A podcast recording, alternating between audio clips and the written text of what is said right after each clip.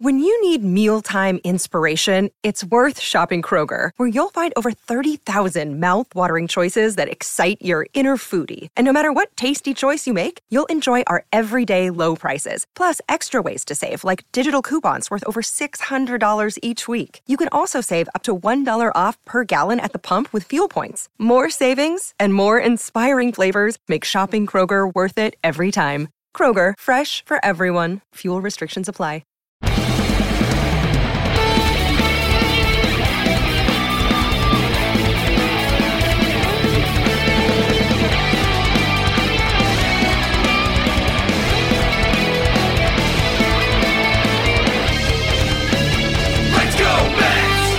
Hey, everybody. Welcome back to another episode of Simply Amazing. Tim Ryder from the Apple. Uh, special guest with us today, uh, ardent Mets fan and well known uh, comedic uh, genius, some will say. Our buddy Mike Price, you know him from, uh, he's a longtime writer for The Simpsons, co creator of uh, F is for Family, just wrapped up season five on Netflix. Mike, thanks so much for coming back to the show. Hey, Tim, thanks for having me back again. So happy to be here. Ah, cool, man. Uh, of course, first off, congratulations on wrapping up the show. Um, uh, you know, I, I watched each season as they came out. Before season five, before I watch it, I said I'm going to watch all four again, and uh, I'm almost wrapping that up now. So, uh, really enjoying it. You know, just uh, hats off to the cast, hats off to the writers. Um, so relatable. Just it's a uh, it's a timeless show because you, you could take little pieces of it and, and kind of apply it to all of our lives. It's uh, you know, I grew up in the '90s and a far cry from the '70s, of course, but still, there are some parallels there, and it's uh, you know, it's just it's a blast to kind of pick out little things. So thank you for that. Oh, thank you. I'm so glad you enjoyed it, and I'm so grateful that we got to do five seasons of the show that I love, dearly love on Netflix, and Netflix has been incredibly supportive of it, and a chance to work with the great Bill Burr, like one of the one of the great comedians of all time and just a great guy and a wonderful guy. I'm so happy that he's my friend now and uh, and this amazing cast and writers and artists that we got to work with for uh, you know uh, it was over the course of um, when we first first started going into production of it was seven years ago. It was the fall of 2014, so it's been a very huge part of my life for a long, long time, and uh, I'm I'm sorry that it's over, but I'm so happy that I got to do it. Oh, I, I couldn't imagine just seeing it all come to fruition. And boy, the cast. I mean, you mentioned Bill Burr, but Laura Dern, Justin Long, Sam Rockwell, Mo Collins, who anyone of my age who watched Mad TV knows Mo Collins, and she's terrific. Um, Dave Koechner, uh, I know he was around for a few seasons. Gary Cole was around. Um, it just yeah. it sounds like such an amazing group of people. It must have been just fun to kind of see things come to life it was like a murderer's row, you know, of, of great actors. And and uh, one of the things that when we first got to do the show, and they said we're doing it now, we have to cast it. That's what I um, really threw myself into. Like I just made like a wish list of who would be great, you know. So we we right away we got Justin Long and Sam Rockwell involved, and uh, because uh, they were close friends with um, and work with with Vince Vaughn, our, our, producer Vince Vaughn. So we got we got them in. I think that helped bring other people in, and then Laura. Uh, but then with some of the other cart, parts like Mo Collins, uh, Phil Hendrie, who's an amazing, incredible guy, Trevor Devall, David Koechner, Kevin Farley. Um, just goes on and on. And these were people that I knew of and had wanted, had always wanted to do something with, and had long admired. So have a chance to work with them and to have them bring in and and to have them, especially someone like Mo, uh, who just brought life to all these characters and just, you know, would be a character would be like two lines on the page, and she would find some way to twist it and make it just these two words would be like the funniest two words you've ever heard, you know. So, uh, just just incredible, just a incredible gift to get to work with these amazing people. Oh, it sounds amazing. Um, of course, everybody check it out. It's on Netflix. Um, all five seasons are on right now. Uh, they will be running and, and check that out. I'm going to jump back to The Simpsons later on in the show. I do want to touch on some baseball things. Uh, I guess we'll we'll start with the good news. Uh, Gil Hodges finally elected into the Baseball Hall of Fame on Sunday, which is uh, thrilling news before my time. But um, I have to assume 1969 is in your memory, Mike. Yeah, I was just talking to someone about this. Um, my first Mets game I went to ever was in 1968 when I was okay. a really little kid, uh, and I went with my dad on a bus trip, and and I was just sort of like overwhelmed by it all, and I'd never been anything like it before. Uh, you know, and didn't quite remember much about the game except they played the Braves. And I'm sure Henry Aaron was playing that night, so that was kind of neat. Uh, and then my next memory is literally like 69 when they got into the World Series. Like I wasn't following them closely during that season, I don't think. Mm-hmm. But suddenly when they were in the World Series, uh, I was in grade school. I was like, everybody's into the Mets, everybody's into the Mets, you know. So I remember watching some of the games in the World Series. And then after that, then I became a number one Mets fan. Like from 1970 on. So I, I I got on the train right after they won the World Series, and then it was a couple more years before they got in again. So sure. I I got the instant uh, feeling of being a Mets fan. like being disappointed, but oh, yeah. Uh, uh, yeah, but those early '70s, and then from then on for for forever, you know. So Gil Hodges was the manager then, of course. Sure. Um, he died, I think, during spring training. Right? Was it of '73? Yeah, it was. Uh, he died had a heart attack on the golf course, I think, during spring training of '73, and then Yogi Berra took over after that. Um, yeah. So I, I, knew who he was very well, and I knew I knew of his I knew of his playing career and everything by that time too, and how great he had been for the Dodgers. Yeah, like so for someone of my age, it was just you know a person of lore. It was someone you know your dad, your grandfather told you about. Um, yeah, you know, I and remember. Oh, sorry, Tim. Oh no, please go ahead.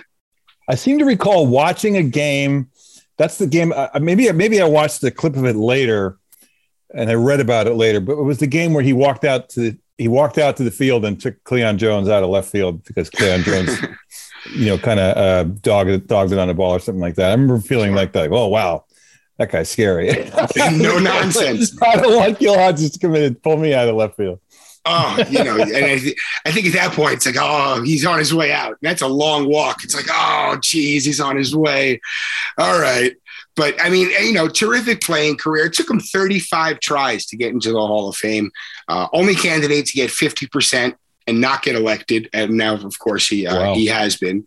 Um, I, I, found a sad. This is probably you know probably once once the first uh, once the ballot came out. Um, I just pulled it out. So from 1950 to 1959, which is, you know, uh, undisputably his prime. Um, he hit 281, 369, 514, averaged 31 homers, uh, 24 doubles a year, seven All Star games. From what I hear, he was a terrific defensive first baseman. Now, the only first baseman or qualified first baseman with more wins above replacement over that span was Stan Musial. So it makes me wonder. I mean, he was also a right fielder, or they tried to move him around the outfield as well.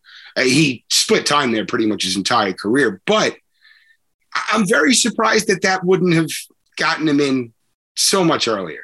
Yeah, I don't know. I don't know what happened there. What what who who else was coming up? You know, was it against him when he was first eligible? And uh, yeah. you know, I mean, there were a lot of great guys that played around that same time as him. Oh, so, sure. so many factors and I mean, but just he, puzzling. Yeah. Yeah. So it, it, yeah, it's long overdue that he got recognition. And, oh, and, and, and, as a manager, of course, you know, for what he did with the Mets, I mean, he deserves oh, it yeah. almost just for that.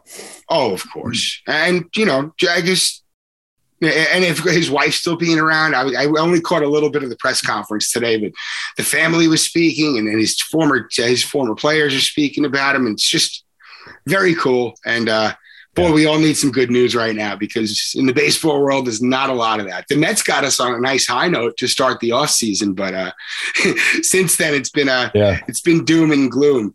Um, I was only I was 11 in 1994. I was like a baseball crazy kid, so I remember the strike pretty well.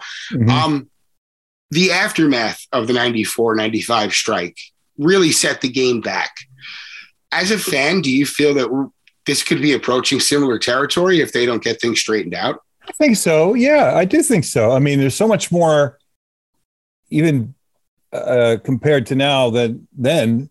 There's so yeah. much more competition. There's a million more things that you can do or look at besides watch a baseball game. You know, other sports are, are flashier, the NBA and NFL. You know, and and um, you know, baseball I think is in good shape, but it's like, yeah, you need the fans, you need the support of the fans. You know, it, sure. Um, it's it was hard leaving last year during the pandemic that there was no baseball for half the season, and yeah. and and when they came back it was cardboard cutouts and I still watched it, you know, but if if it's but if it's because of and even then there was there was a rank a feeling of rancor, as I recall, on both sides. Like, figure this out. How are we going to get games? Like like bury your differences. There was all that back and forth about how many games there would be, and it's like you know I think I think both sides have their points. You know, um, sure.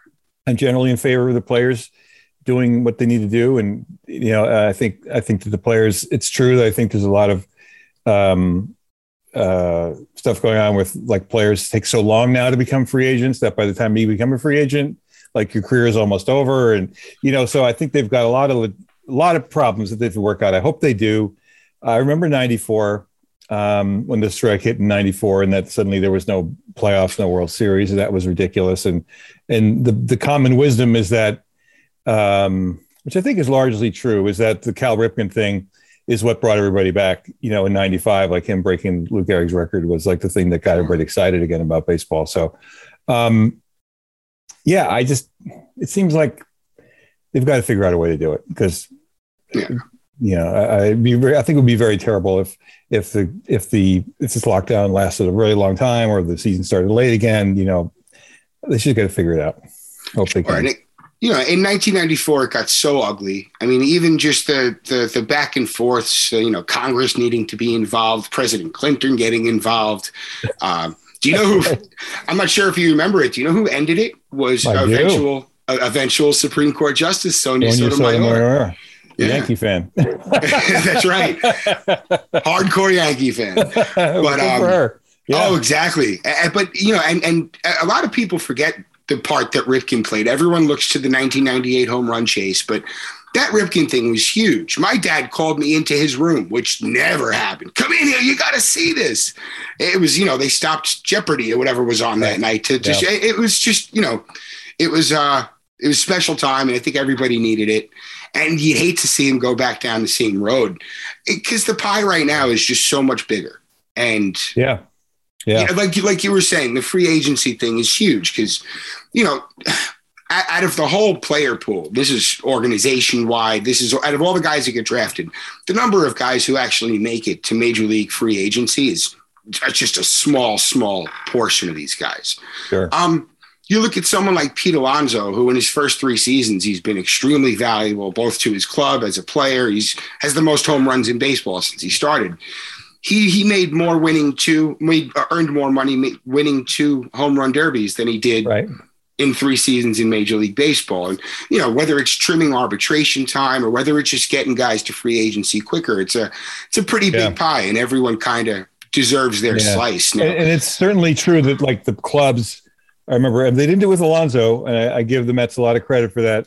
I guess Brodie credit for that, but they did it with like the Cubs did it with Kris Bryant. You know that kind of waiting oh, waiting yeah. to bring them up so that the clock doesn't start, you know, and I mean, uh, you know, uh, that's that kind of stuff I really hate.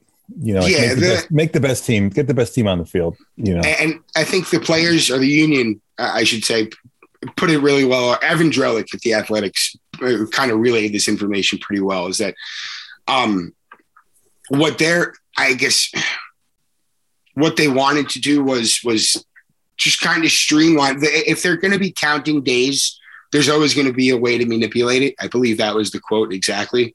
Yeah. So they just kind of want to try and you know hinder it if they if possible, and, and whether it's shortening time or whatever, just it's yeah. kind of got to happen. And then you know compromises and concessions are, are kind of necessary to the process. And I know between labor union uh, labor issues with the um, the Writers Guild years ago, and, and even I think with the Simpsons. I mean, can you speak to the solidarity of one side or another in, in achieving goals when it comes to these? well, you things? need you need solidarity. You know, so yeah, yeah, the Writers Guild, of which I'm a member, uh, I've been a member now for 25 years. Yeah, um, is uniformly fairly solidly uh, in line with each other and when it comes to these kinds of things so every three years we have to negotiate a new contract with the uh, producers, whatever it's called, the Association of TV and Movie Producers.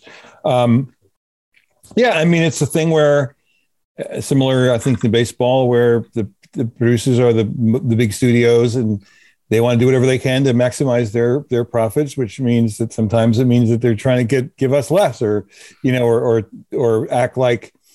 I mean, without getting too much into it, but like there's certain places like Netflix where I, I've been working out for the last few years on my show, where it's the biggest, one of the the biggest companies in the world, but they still try to act like, oh, we're just a little internet company. so they they try to find ways to uh, to to cheap out a little bit, you know, and that's that's their they're trying to maximize their profits for their shareholders, and but our job is to not to not take that to stand up for what we what we believe in and what we what we need, what's best for us. So uh, when it comes down to it, and that's I think that's where the players ultimately, I think, in baseball will have the uh, the leverage is that there's no games without the players. You know, it's like you know, I mean, they tried to do that. I remember in '94 they had the replacement players. That was oh that was a disaster. You know, there were you know a couple of good guys came out of that. I remember Rick Reed for the Mets came out of that, but um, Shane Shane Spencer too.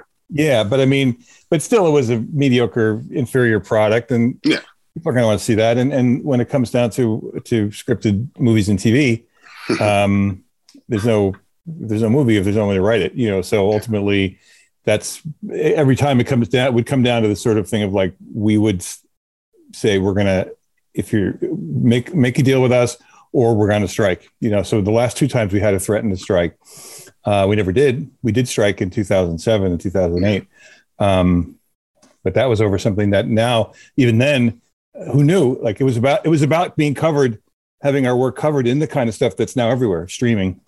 Like back then, 2000, I wouldn't even know what streaming was. You know, it was yeah. like internet internet stuff but now internet stuff is everything, you know. So oh, thank sure. God our leaders held on, held together for that. And I think with baseball, they're just trying to do the best what's best for them as well. You know, they even talks about like they'll say like, oh, oh, how can you cry poverty? You know, or, or players when Max Scherzer just got, you know, his gigantic deal. But like you're saying, it's true. Like the Max Scherzers and the whoever, you know, they're going to make their gigantic deals. But but this this stuff is about for the the guys that are going to maybe play like three seasons or something like that. They're they're the right. ones that are these kind of contracts really mostly are benefiting and that's kind of what I'm I'm encouraged by is that you have guys, and specifically Max Scherzer, who's a who's on the um, I guess the executive board of the Players right. Association, you know, and they're standing up for these for these pre-arbitration and arbitration players, and I think that's the unity and the solidarity that's that's going to keep the players having the upper hand here,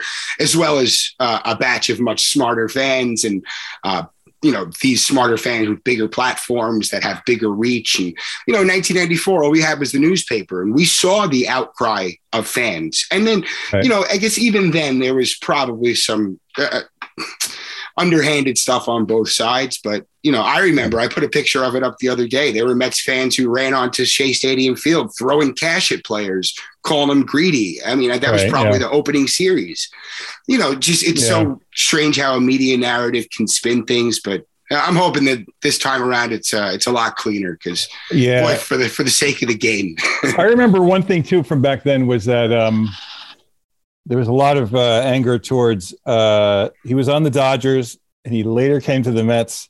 Brett Butler, yeah. who was like the Dodgers player rep, I think, during the strike, and he he was very uh, much against the replacement players and like called them out and like whatever. Like it was really he said. And I remember him being booed lustily, you know, when the game started again. I, I was oh, probably one of the guys booing him. I was like, "Don't boo Rick. Rick Reed. He's just a, a guy just trying to, you know, they're just. I mean, I wouldn't hold it against the replacement players, you know, because they were just trying to get no. get a break too, you know. So sure, I don't know. It's it's so complicated, but and and there's so much passion about it when you come to a sport like baseball, like you're such you're passionate. I'm a passionate fan of the Mets, you know. So yeah, uh, I can see where there's anger and on both sides, and I hope it doesn't happen this way this time. I hope they f- figure out some way to get it all work it all out.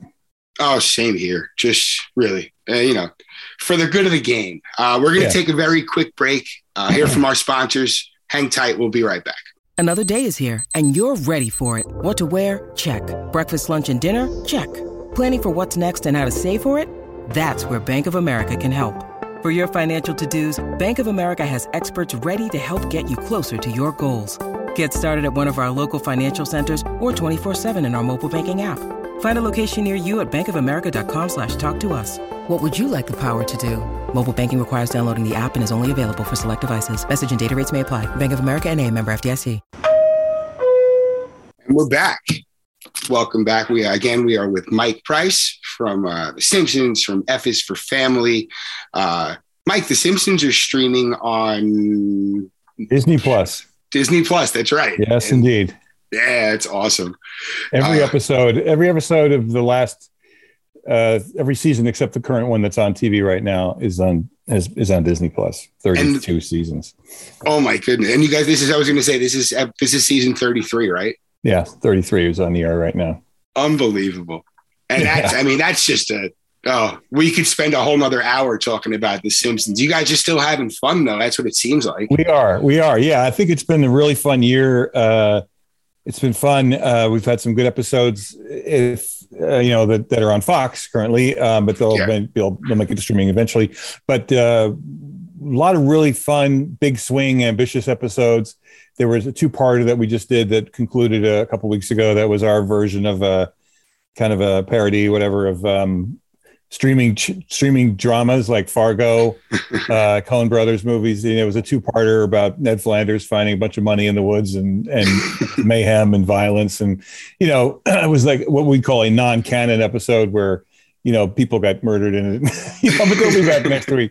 Um, there's a fun couple of fun Halloween type things coming up uh, this fall in the new season. Um, uh, really interesting and fun ideas, and I think there's a feeling of of like you know, we've been around a long time now, over 750 episodes, and you know we've done all kinds of episodes there are like let's just have a little more fun with it now. Let's find find a new thing to do, find a new way to tell stories. You know, we did a great ep- a great episode a couple years ago, two years ago. That was one of our Halloween style trilogies, but it was Thanksgiving stories.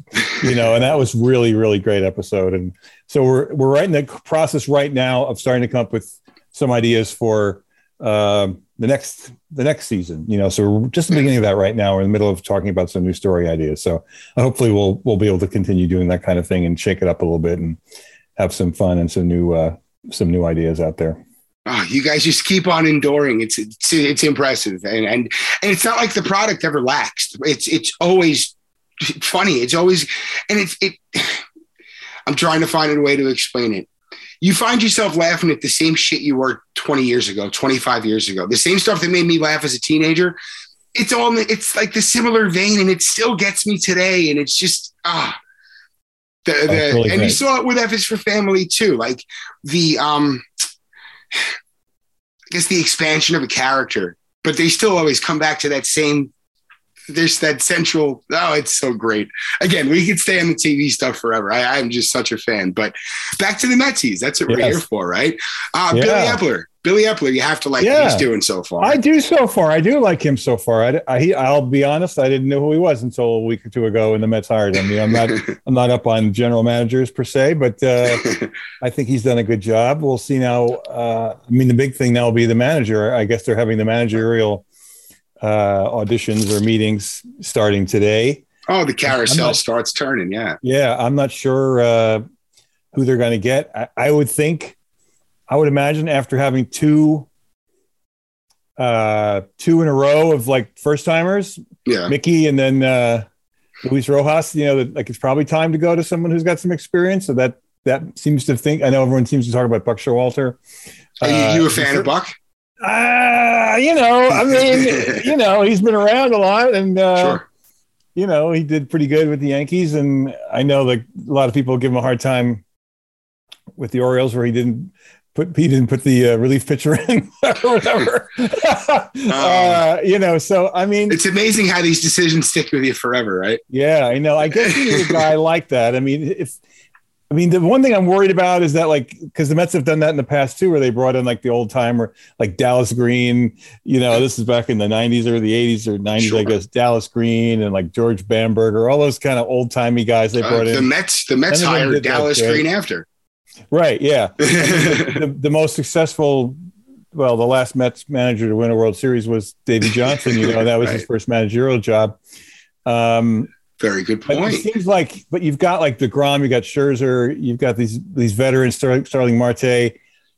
It feels like it feels like what you know, reading between the lines, like what was going on last season was that Luis Rojas like kind of let these guys sort of run around like the lunatics were in charge of the asylum a little bit, you know, and I guess maybe it's it might help to have an older an older hand who's sort of like a steady steady guy, you know. So I don't really know. I, I know the new modern modern idea of a manager is like somebody just like gets the phone call from the general manager and gets like the download of the stats and this is the lineup you're playing, you know, and deal with it.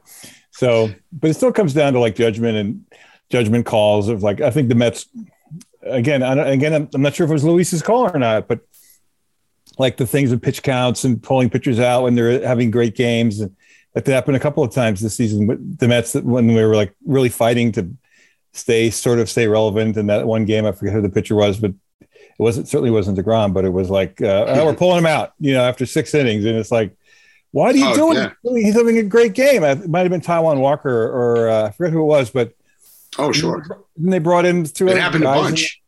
And, yeah, right. It's like it's like I don't understand that. That's that might just be me, the old man now talking about the way things used to be. But um, I don't understand it. I'm sort of like in the in the uh, Keith Keith point of view there of like you know sure. things have changed in a way that not necessarily for the better.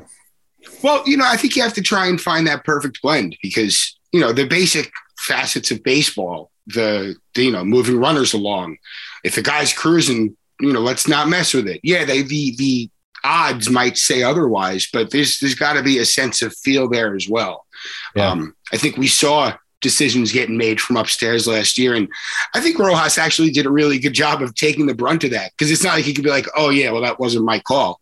He just, you know, he kind of gave yeah. bland, vague answers and said, "Oh yeah, it didn't work out." And you know, some people were able to read between the lines, others were not.